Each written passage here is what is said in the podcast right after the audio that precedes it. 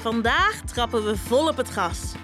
Ik ga je namelijk meer vertellen over supersnelle raceauto's. Riemen vast. We beginnen bovenaan met tandenpoetsen.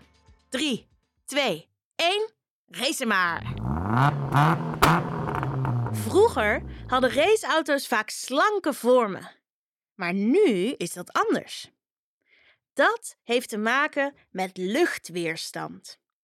Dat is de kracht van lucht wanneer iets zich voortbeweegt door de lucht. Denk maar eens aan tegenwind als je aan het fietsen bent. Als je rechtop zit, van je veel wind, waardoor je minder snel kan fietsen. Wanneer je voorover buigt en jezelf kleiner maakt, heb je minder last van tegenwind en ga je sneller.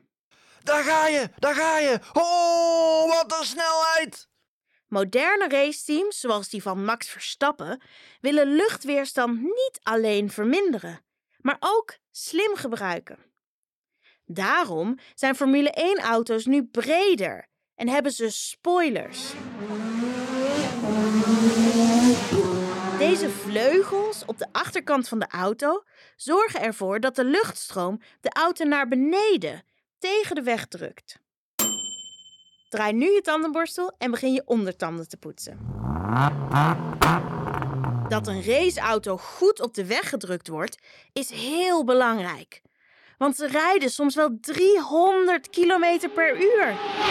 Dat is drie keer zo snel als de auto's op de snelweg. Die snelheid en de warmte in de auto hebben veel effect op de bestuurder. Per wedstrijd verliest een bestuurder wel 3 liter vocht. Dat is wat jij in twee dagen drinkt. Dat de bestuurder zoveel vocht verliest, is misschien ook wel fijn. Want zo is de kans klein dat hij tijdens de wedstrijd moet plassen. Dat is maar goed ook, want tijdens een race is er natuurlijk geen tijd om even te stoppen.